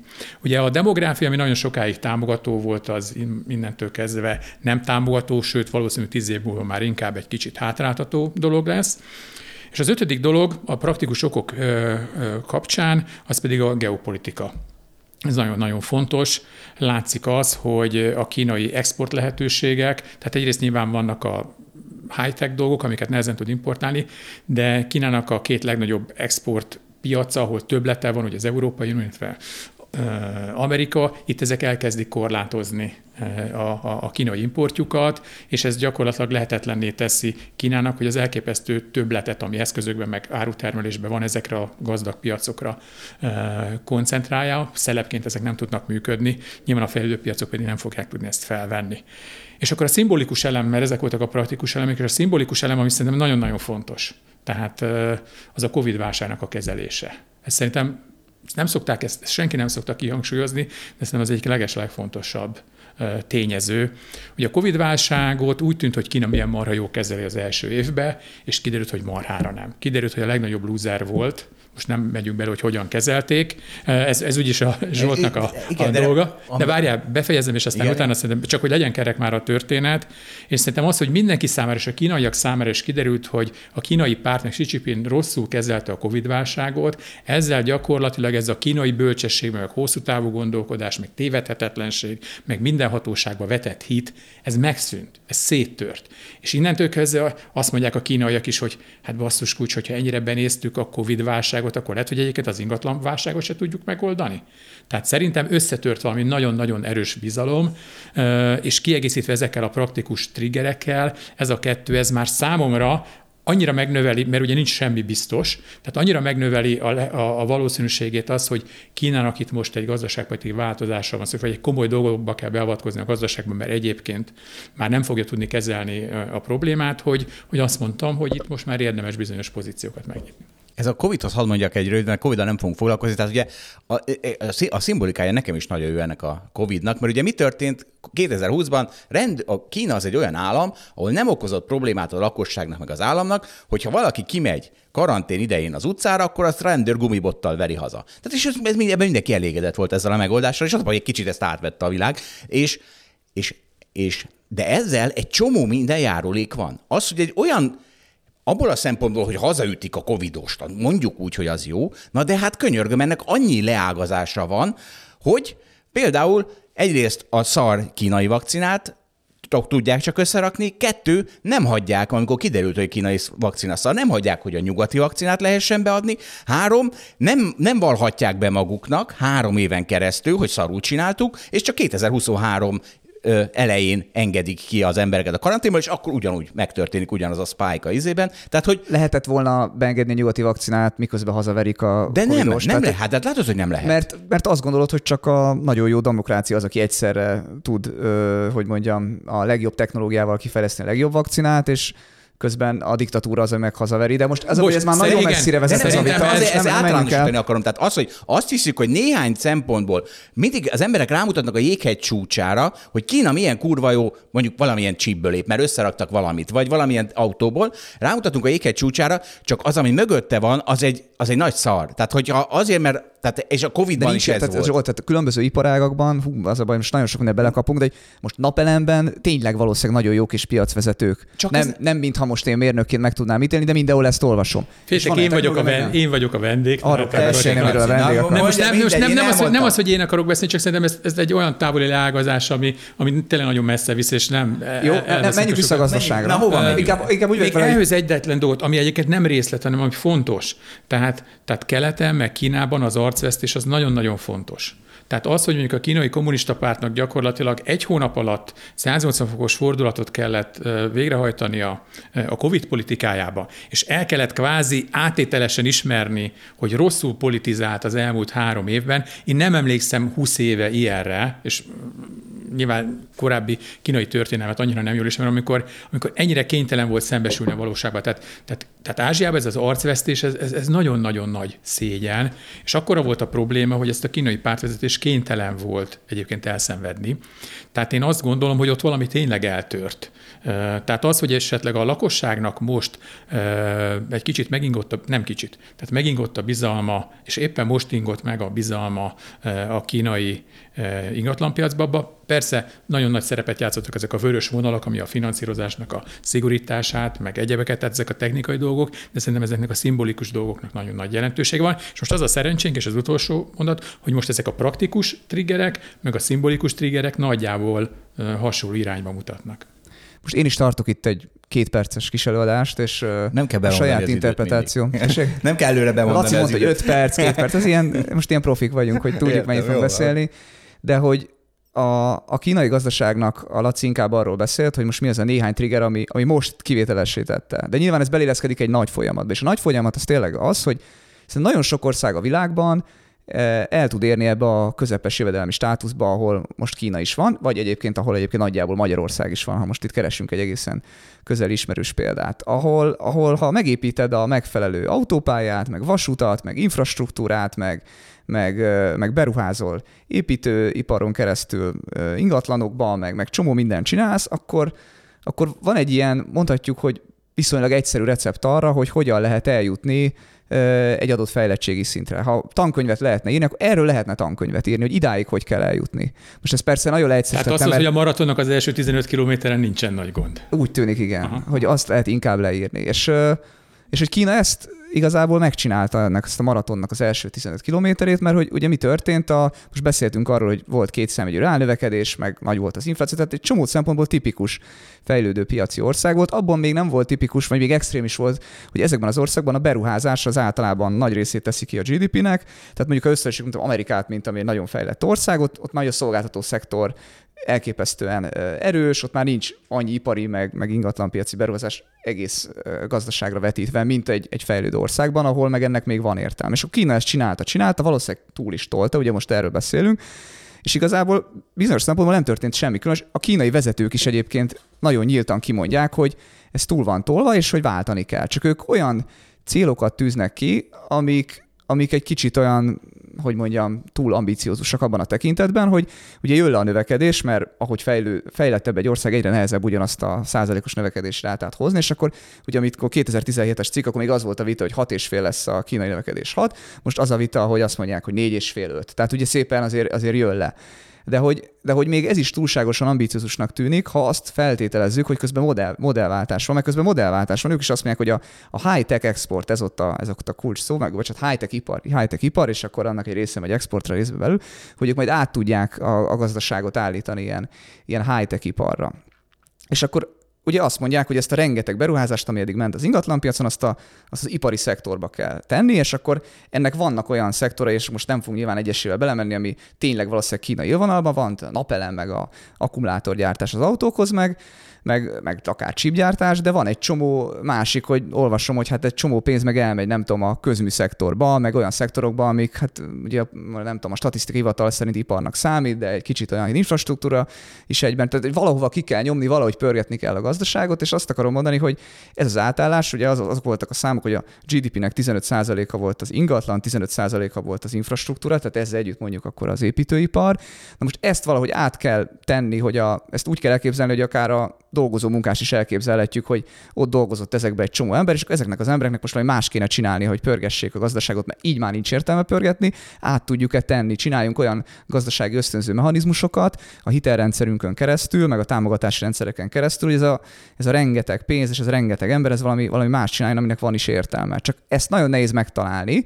És akkor erre mondta a Laci ezt a sok problémát, és ugye volt ez is, hogy a, hogy a deglobalizáció, meg a geopolitika probléma, hogy hogy egyébként nem olyan könnyű most a, azt mondani, hogy akkor fejlődjön az ipar és exportáljuk ki, amikor közben a nyugati országok meg kezdenek, kezdik azt mondani, hogy nem vagyok hajlandó leválni, vagy le, le akarok válni Kínáról, mert egyrészt nem akarok függő lenni szinte semmiben, ami fontos, és közben nem akarom támogatni az ő fejlődésüket azzal, hogy egyébként nagyon könnyen átadom nekik a legfejlettebb technológiánkat, és akkor az egész együtt jár, hogy egyébként ja, Amerikában is legyenek már ipari beruházások a mindenféle high-tech iparban, mert nem, tehát, mert hogy ott is kéne beruházás, nehogy ki legyünk szolgáltatva más országoknak elsőről Kínának. Tehát azt akarom mondani, hogy ilyen szempontból most nincs Kínának könnyű dolga, hogy ez az átállás, ez, ez minden szempontból olyan nehéznek tűnik. Ettől még történni fog, ettől még Kína nem fog olyan értelemben összeomlani, hogy Kína az nem fog egyszer csak megállni, hanem lesz benne fejlődés, de hogy az szerintem nagyon lelassul, és lehet, hogy a 3%-a reális, majd írt föl Zsolt, hogy itt vagyunk 24-ben, és szerintem 3%-ot kéne nőnie Kínának, és nem 5 mondjuk. Nyilván ezek nagyon szubjektív benyomások, mi nem vagyunk ilyen kutatóintézet, de hogy de hogy azt gondolom, hogy, hogy ezek ilyen túlbecsült számok, hogy Kína az mehet tovább ezen a ezen Nem, hát nagyon jól látszik egyébként, hogy ez, hogy ez nem csak így az újságoknak a hasábja jelenek meg. Tehát a tavalyi évnek az utolsó előtti negyedéve volt az elmúlt 30 évben az első, ahol negatív volt a működő tőkeberuházás Kínába. Tehát egyébként nagyon szépen látszik ez a friendshoring meg, meg reshoring eh, eh, dolog. Eh, az USA-ba irányuló export 20%-kal csökkent, tehát ezek nem a jövőben megvalósuló dolgok, hanem egyébként ez már megy. Egyébként talán most nem akartam kifejteni a triggerek között a részleteket, de most néhány számmal megpróbáltam megerősíteni, tehát ez abszolút, abszolút megy, és egyébként tehát nyilván, amit ti jobban néztek, a működő tőke beruházások mellett ugye a portfólió tőke is menekül ki Kínából. Tehát ha megnézzük a, a felidő piacoknak az úgynevezett ex-China teljesítményét és a China teljesítményét, tehát megnézzük, hogy mit csinálnak a piacok, ha kivesszük a kínai indexeket, meg megnézzük, hogy mit csináltak a kínai indexek, akkor egészen elképesztő nagy különbség van nyilván az ex-China indexeknek a javára. Tehát ez, hát szóval Zsolt, tehát van egy pár dolog, na. Én, én, és arra büszke vagyok, hogy tényleg nem bukta. Tehát az, hogy én nézem ezt a Kínát, és látom, hogy oda kell figyelni, mert nyilván úgy fektetek be, hogy nézem az érdekes sztorikat, és ugye akkor avatkozok be, ezt már sokszor megbeszéltük, amikor már a zebra itt van három méter, akkor ráugrok, és azt gondolom, hogy most már nem tudom, tíz évet tök türelmesen, és erre nagyon büszke vagyok, hogy tudtam türelmes lenni, de ez az életkorommal függ össze. Most akarod sortolni, vagy ez jól értem most ezeket? Majd így, haladjunk sorban. Először a gazdaság, utána a befektetési lehetőségek. A Juant okay. akarja sortolni szerintem, és nem az indexeket. Hát most, tehát én most látom azt, hogy tehát most ez ugye, most nagyon közel jött ez az állat, és és ugye az a nagy kérdés, hogy meg tudod-e támadni, vannak olyan eszközök, amik, amik jó hozamkockázat arányjal kecsegtetnek, és egy, egy, azt mondom, hogy... Vagy akkor menjünk bele most, tessék. De akkor hát, az, hát azt nem, nem, nem értem, mert azzal kezdted, hogy a hipotetikus országunkban 26 éves mélyponton van az index. Tehát egy kicsit már akkor Na, de szerintem Laci nem arra gondol. Elmondom akkor az én véleményem, Laci elmondja, mire gondol. El megmondjuk, én, Laci én... mit szeretne, és aztán Laci ne, ne, ne, nem, elmondom én mit szeretnék, aztán majd Laci elmondja. Mert van kis szótlan félénk vendég vagyok, és akkor segíteni kell. Tehát a részvényindexeket szerintem ma nincs értelme sortolni Kínában, akkor sem a negatív. Mert hogy az tényleg szerintem azt árazza a piac. Ráadásul itt összemosódnak dolgok a, a kínai indexeknek a teljesítményében mert az van, hogy a nyugatiak éppen kapitulálnak szerintem ebből az országból, és a statisztikák alá is támasztják,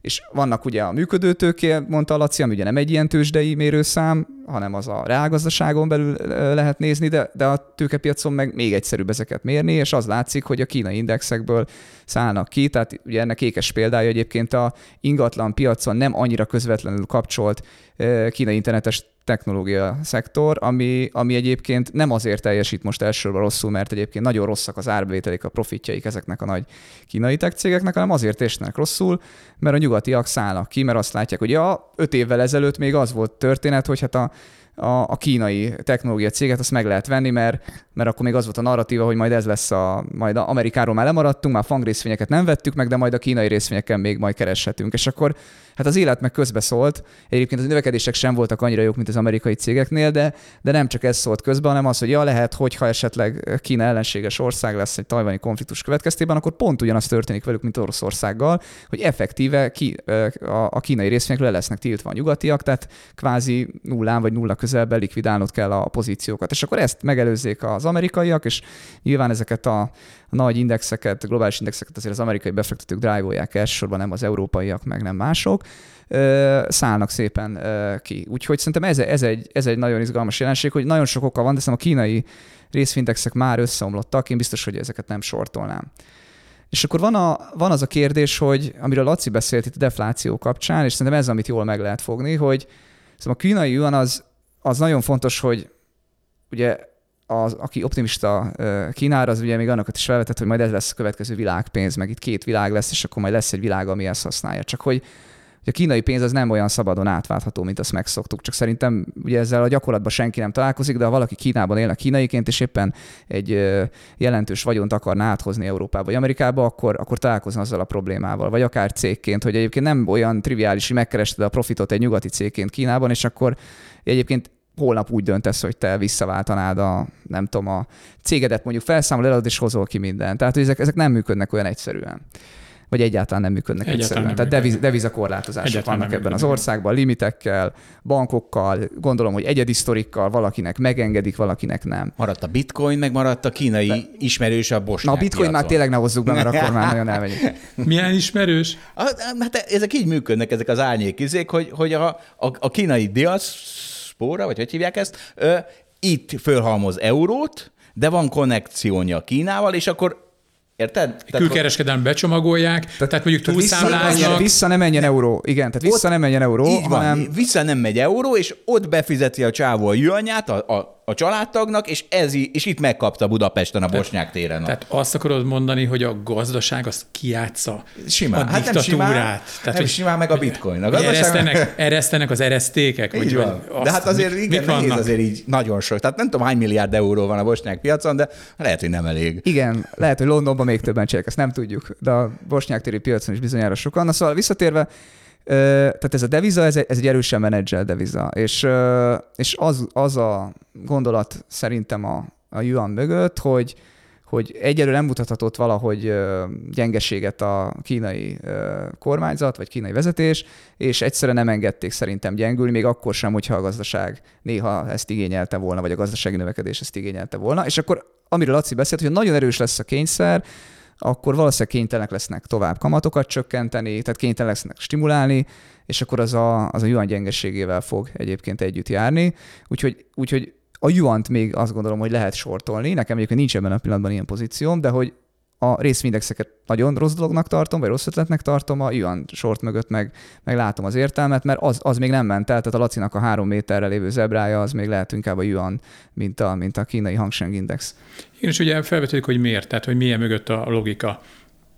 Tehát azt kell tudni, hogy a kínai gazdaságban a GDP arányos adóság az 300 százalék. Tehát, hogy ez egyik legjobban eladósodott gazdaság, befele van eladósodva, de ugye nyilván az egyik kínai nem örül, hogyha a másik kínai nem fizeti neki vissza a hitelt, tehát hiába van egyébként ez országon belül. És az eszközökre, tehát azok az eszközök, amiket ebbe a kicsit mondtam, kicsit ilyen korporatív, kicsit párt funkcionális, kicsit ilyen korrupt korrupciós módon befektettek, és ugye ez a világ messze legnagyobb beruházási programja volt az elmúlt 30 évben, tehát, ez, ez, tehát elképzelhetetlen számok vannak, ezért ezeknek az eszközöknek egy bizonyos része az nagyon-nagyon rosszul lett befektetve. Ezeknek az eszközöknek, és erre egyébként vannak tök jó számok, hogy például a állami vállalatoknak a eszközarányos megtérülés, az eszközarányos nyeressége mennyi. Vagy egyébként ezeknek az önkormányzati, speciális vállalatoknak a megtérülése mekkora. És ezek ilyen 1 és 3 százalék között szóródnak, és nyilván van egy csomó csőd, amit egyébként elfednek és újra finanszíroznak. Tehát én azt gondolom, hogy ezeket a ez az alacsony, tehát akkor tudod, ezeket újra fogják finanszírozni. Tehát amikor nem tudja kifizetni egy ilyen önkormányzati vállalat a hitelt, akkor semmi probléma, akkor rulírozzák. A kamatot is, kamatot se tudja kifizetni. Akkor a kamattal megnövelt hitelt rulírozzák. De olyan alacsony a return on assets, tehát az eszközarányos megtérülés, hogy gyakorlatilag nulla százalékkal kell majd ezeket most már lassan finanszírozni, főleg, hogy egyébként elindult a defláció.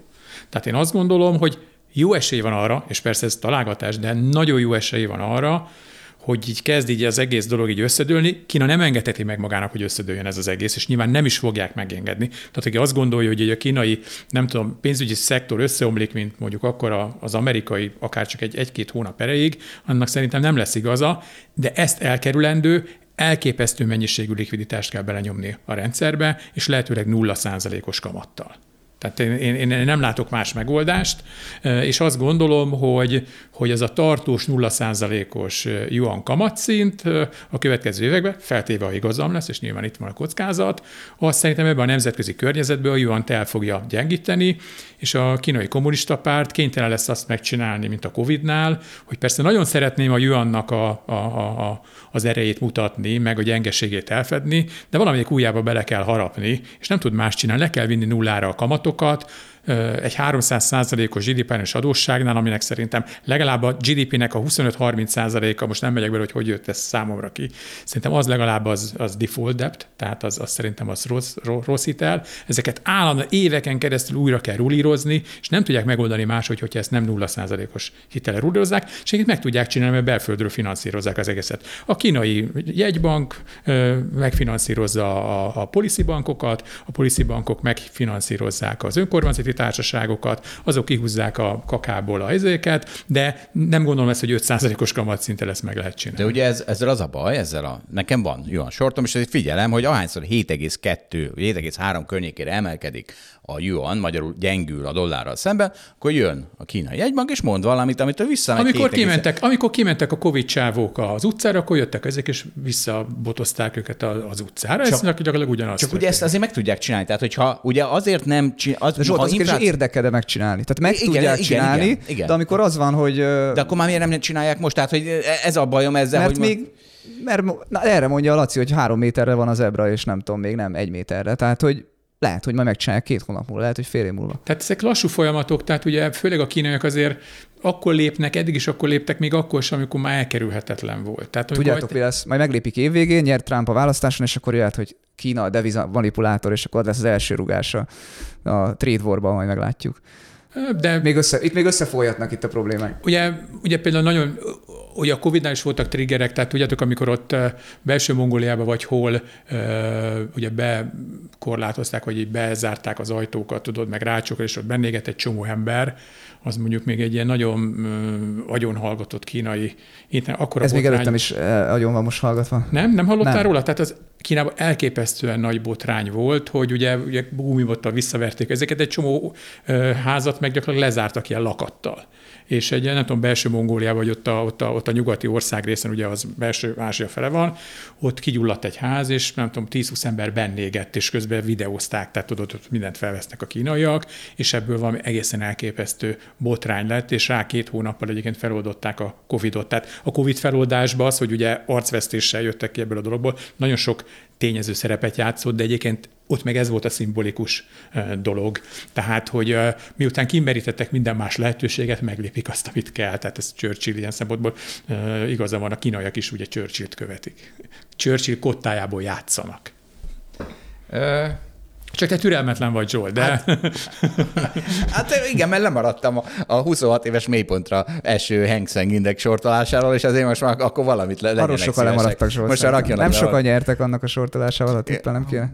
Hát, Örül, hogy nem voltál benne. Hát de longban eszembe se jut ott. Néha benne voltam, és úgy, hát szerintem olyan út, tehát olyan visszapattott. Na, szerintem mindegy. egyszer, mindegy, a hangságban nem voltál benne, de... Nem, hát most mindegy, hogy FXI vagy Hang. Persze, vagy. Ja, hát valami kínaiban, igen. igen. Balázs, akkor Laci után vagyunk, megint ketten vagyunk, és vége van a fincsodának.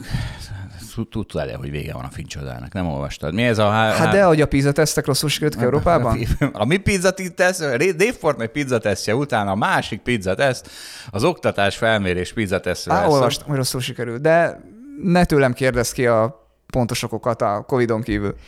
A Covid-on kívül, na ez nagyon jó.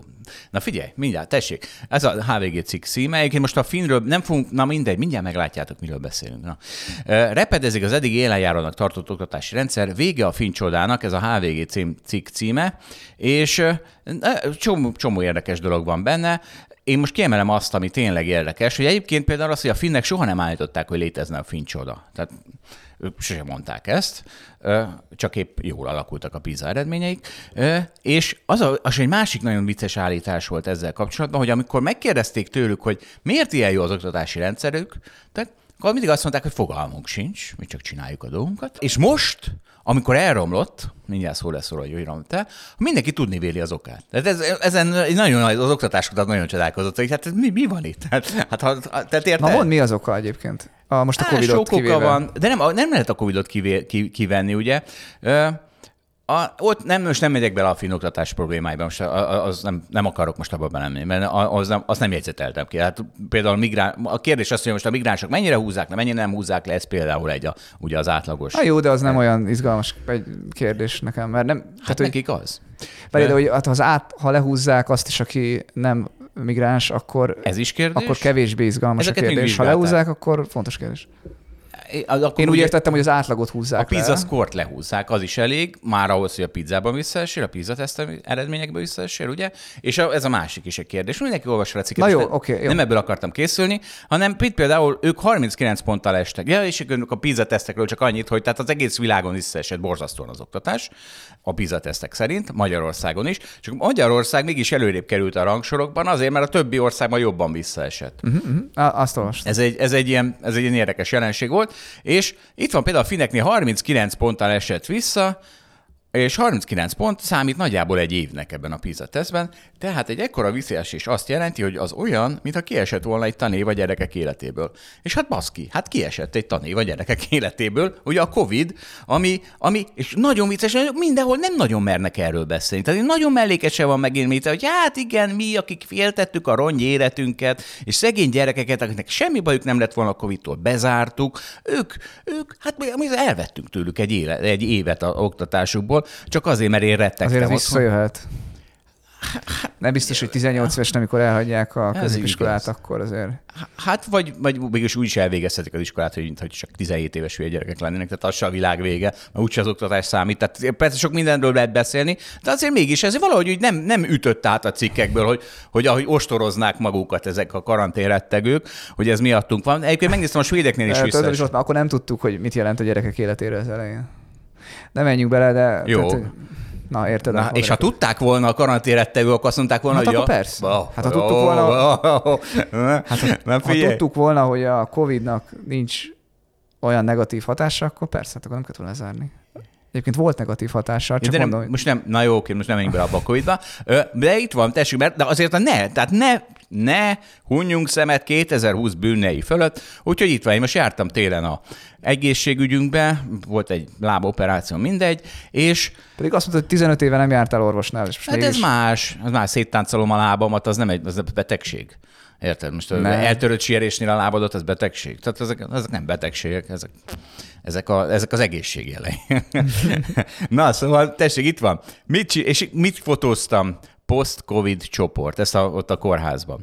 Kórházunk öt alkalmas pszichoedukációs csoportot hirdet azoknak, akik átestek a COVID-19 fertőzésen. Megváltozott a mindennapi élete, szorong a betegsége óta, alvási nehézségeket tapasztal, hangulati nyomottság kínozza.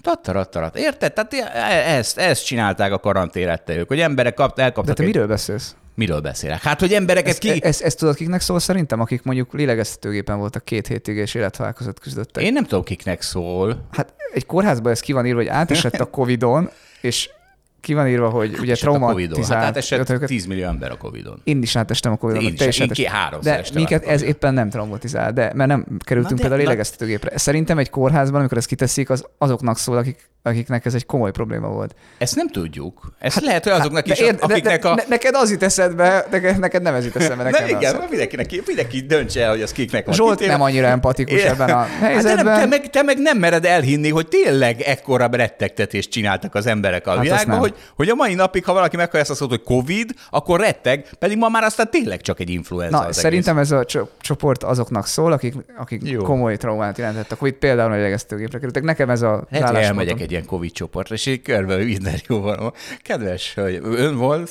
De nem fogod magad rosszul érezni, hogy tényleg Mindenki komoly probléma? lélegeztetőgépen volt? Igen. Hát nem, akkor megnyugszom, hogy akkor jó van, akkor kicsit, Akkor kicsit el- kisebb akkor, pánikot Akkor elnézted, elnézted, Nem néztem el, akkor megnyugszom, akkor megnyugszom. Hogy jó van, akkor mégsem akkora a bűneitek, mint amekkora most gondolom. Én nem, nem hát elnéztem, hát én, én nem tudom, mi van ott. Ha valaki jár ilyen csoportban, mondja el, legyen szíves. Jó, jó, Írja jó. meg az a hallgató. Tessék, de itt a másik cikkünk. A hipohonderek átlagosan öt évvel korábban halnak Neztek nektek, hipohonder portások. Svéd kutatók két Ez, ez, ez, teljesen engem lesokkolt, mert ha 30 fölött én is hipohonderebb lettem, mondjuk így, és hát ez, ez szörnyű most. Hát. Ezzel találkozni, gyor, gyorsan vissza kell szokni a vagány 20 éves korszakba, amikor az embert nem érdekli az egészség. Ez az üzenet akkor. De mi történt veled 30 éves korodban? Tehát mi, mi, mi? Hát nem a tudom. COVID. Az, az emberén is a COVID, a, a COVID rettegők. Mert, nem mert a COVID, nem, ez, nem, nem a COVID. Amúgy nehéz kizárni, mert ugye nekem úgy kettő együtt volt körülbelül, és akkor úgy, hát nem, csak úgy az ember elgondolkodik, hogy akkor jobban figyel az egészségére, elmegy orvoshoz, megnézi, mindenre próbál figyelni, tehát hogy nem tudom, hát változnak a dolgok. Hát Nálad nem változnak, Ne, de nem hogy változnak.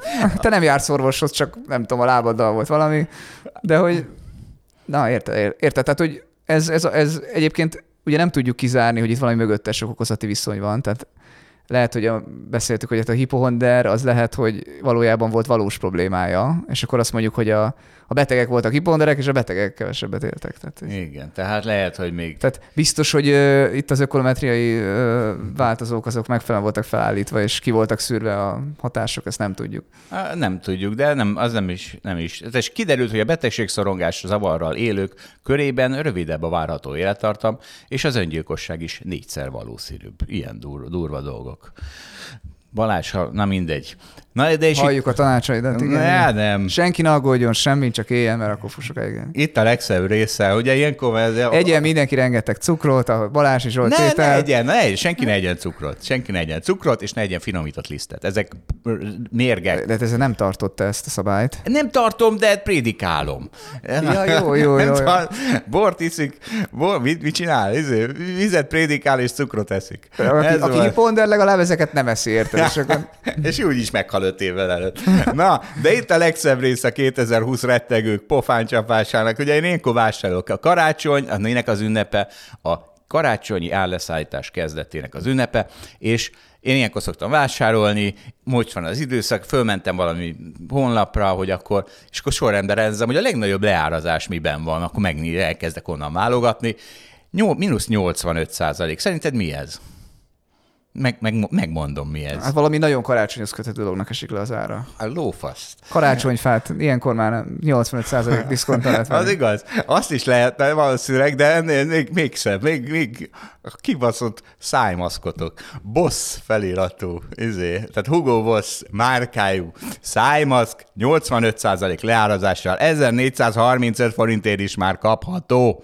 De mert ez karácsony után esett ennek az ára? nem karácsony, mit tudom én mikor esett? Hát szerintem Covid után, Ja, nem? Ám a kutyának nem Hát ezt kell a akarom mondani, de én úgy értettem, hogy azt mondod, hogy karácsonykor volt 100% az ára, most meg Azt nem 15. tudom, hogy mikor, én csak a karácsony után megyek föl, és azt látom, hogy mínusz 85 százalék, a Covid le van De árazva. az kamu, de előtte is biztos mínusz, Hát le, az lehet, mínusz hát 80 ez volt. Mindegy, hát lehet, de mindegy, nem? Hát most nekem mindegy. A legnagyobb leárazás a Covid rettegésetekben van. Bóvli a Covid rettegés, kedves hallgatók, de már 2020-ban is az volt. Na, de most akkor itt egy komolyabb téma, tessék. Őt meg akartam említeni, Szentkirályi Balázs, ő decemberben halt meg. Ő volt a G7 alapítója, főszerkesztője. Én egy kicsit ismertem, néha, néhány üzenetet váltottam tőle, de amit én tudok róla, az az, hogy ha írtam egy olyan cikket, ami sok lábra rálépett, akkor azt tudtam, hogy a G7-en megjelenhet.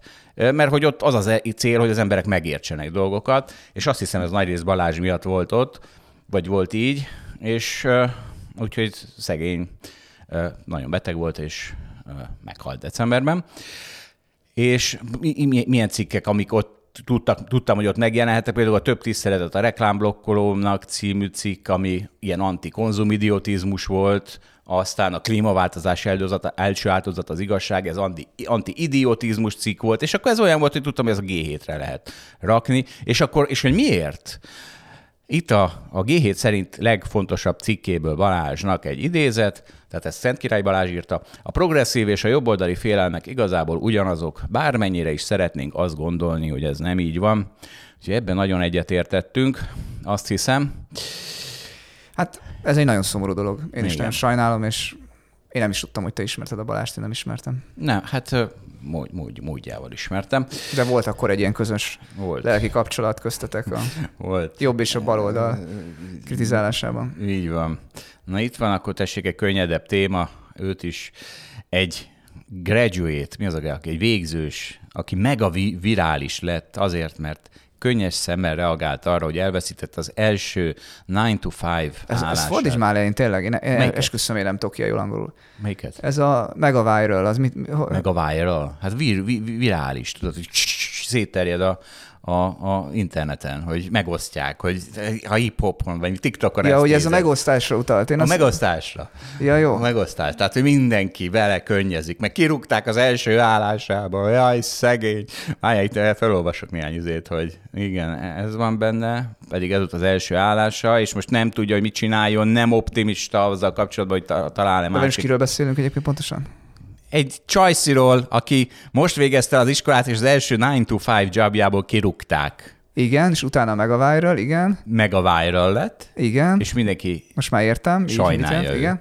Ezért lett meg a viral. Ja, jó, jó, igen, és igen. most elmondom neki, hogy én engem ahányszor kirúgták, és ez pályafutásom már én nagyon sokszor. Nem értem még a speciál, specialitását ennek a történetnek mindig. Mindjárt adok egy specialitást neki. Tehát, hát, hogy mit nyafog? Hát azért, mert kirúgták. Miért nyafog? Örüljön neki. Keresett egy másik állást. Ö, ö, ö, ö, De nem értem, hogy valaki miért lett híres az interneten azért, mert azt kirúgták. Mert nyafog, mert sír, és sajnálják. Ja, hogy sírós videókat tett föl? Egyet, és az ment. Ja, Na, Gondolom értem, én. és empatizáltak vele az emberek. Em- mert ez a- annyira szörnyen a kurva empátia. Lassan teszem össze ezt a történetet.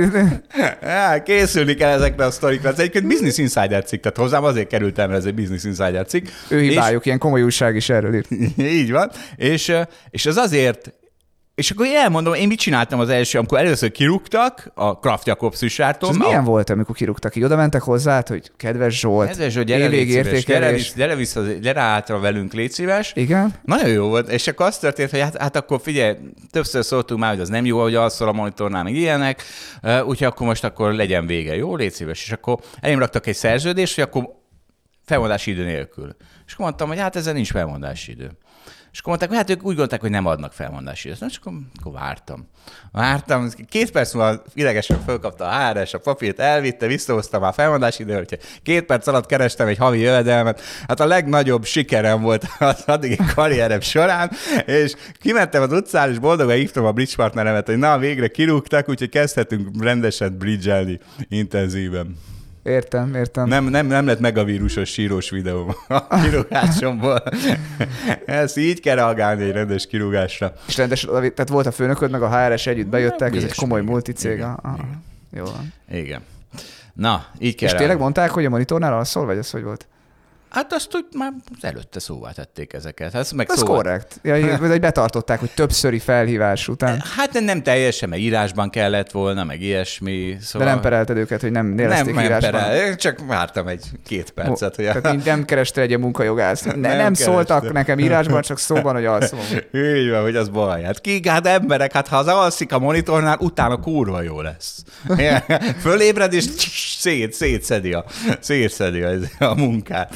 Na, Na jól van, próbáltam még ütni ezt a sztorit, hát ha van benne valami Nem, finom ennyi. részlet, de ebben ennyi van. ebben azt hiszem ennyi van. Na hát köszönjük szépen akkor a figyelmet, a viszont hallásra, szervusz. A viszont hallásra, sziasztok! Köszönjük, hogy velünk tartott a Hold After Hours mai részében. Ha tetszett a műsor, kérjük értékeljen minket, és iratkozzon fel csatornánkra, hogy azonnal értesüljön legfrissebb epizódjainkról. Az adással kapcsolatos részleteket és az említett cikkeket, ábrákat keresse a Hold blogon. Ez volt a Hold After Hours. Tartson velünk a következő adásban is!